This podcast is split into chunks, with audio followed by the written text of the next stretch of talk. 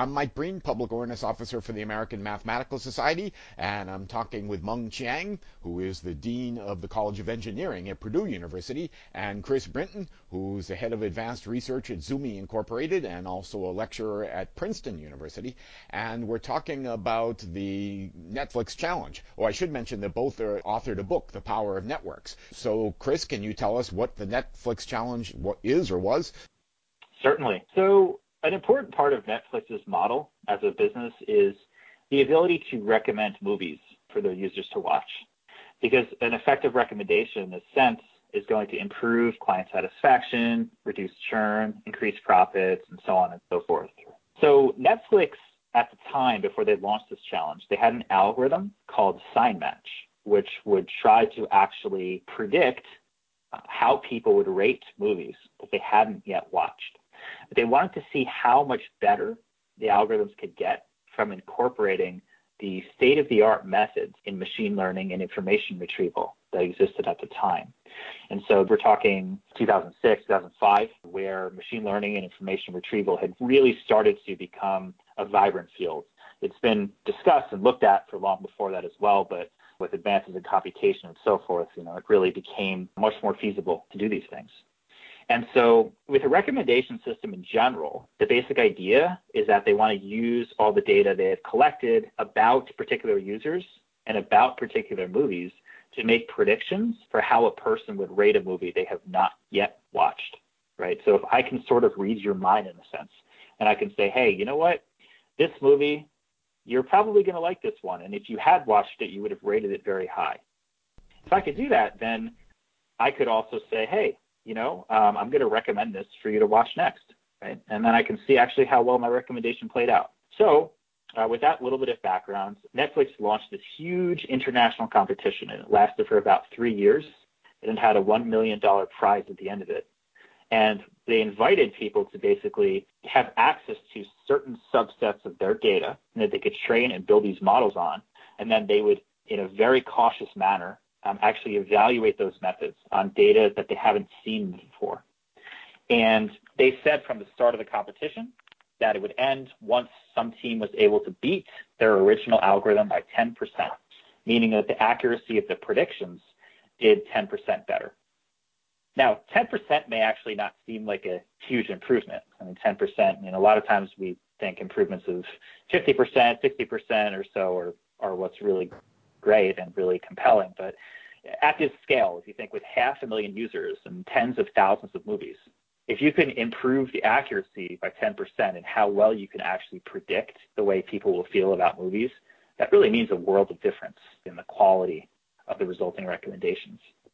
And so just to summarize this too, how the competition played out over this 3-year period, there were many progress prizes over the years. More than 5,000 teams worldwide entered more than 44,000 submissions.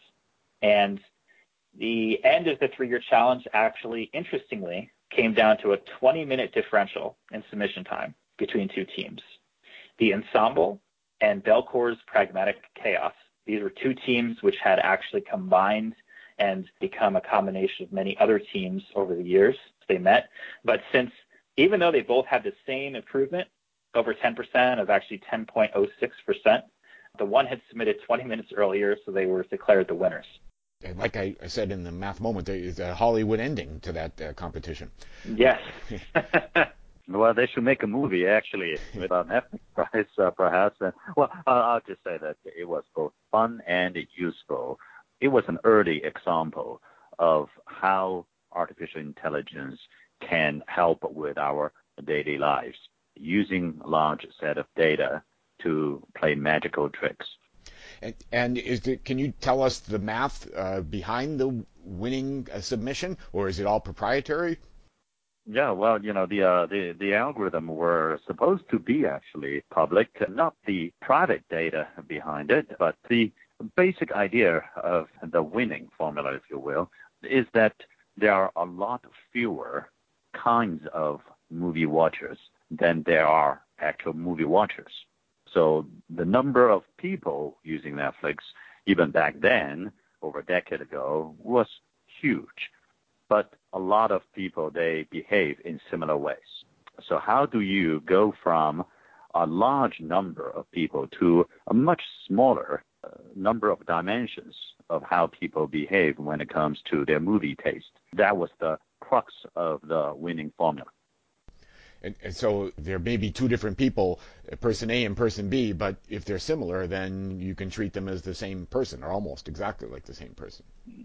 Well, indeed. And if Alice and Bob turn out they have similar movie taste, then if Alice likes a movie, and probably Bob will like it too. Now, if Chris and Dave, they have very different opposite movie tastes, that's also useful. So if Chris says that I really like this movie in the rating, then one might be able to predict that Dave will likely not enjoy that movie. So knowing the similarities and dissimilarities quantified through mathematical expressions is the underlying reasons why one can predict based on the given data. And so I think I remember from your book there was definitely network theory, so you would assume graph theory is used, and also surprisingly trigonometry is used in terms of orienting people's tastes. Yes, you can represent people's taste mathematically and visually, and measuring how similar two people are in their movie taste can indeed be quantified and visualized. Chris? Oh, absolutely, and that's one of the things that we really do get into in the book. We do talk about the geometry behind how you could calculate these similarity measures. And what we're really doing is we're revealing to the reader not so much the real technical nuts and bolts, of how you do this at an extremely high dimensional scale, but just to give them a crux of what these key calculations look like. How do you find similarity using measuring an angle between two people? What does that angle even mean? So if we can look at how people have rated all different movies, or two different people, say Alice and Bob, have rated a set of movies, and then try to find a quote-unquote angle between them. Another thing I would say in terms of the math behind the winning algorithm, there's two main groups of machine learning methods, if you will, for recommender systems, like really high branches I'm talking here up in the hierarchy. There's content-based filtering, and there's also collaborative filtering. So content-based filtering would look at the users and look at the movies actually in isolation to actually try to find out attributes, like figure out what Bob's movie preferences are, or figure out what this particular movie, how it tends to be rated by people. Collaborative filtering, on the other hand, is concerned with looking at structure between users and between movies. So these two different movies, how were they rated similarly across different users? And how did Alice and Bob rate movies similarly or dissimilarly? And so a lot of the algorithms and the winning prizes, and we can't speak to all the math that was involved because it's very, very, very sophisticated versions of this, but a lot of it does include these two key themes and ideas. Now, you mentioned the book, Chris, and in the book you talk about other networks. And is this the recommendation system for Netflix similar to, for example, what Amazon has for its recommendations?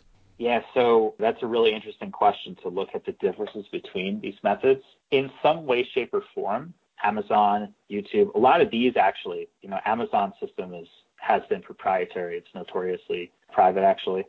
But YouTube's is a little bit more open, even in discussion forum sites like, say, Stack Overflow, where people go to actually ask technical questions and to get answers to those questions. They also have some curation mechanisms for trying to recommend the best threads for somebody to look at when they log onto the site.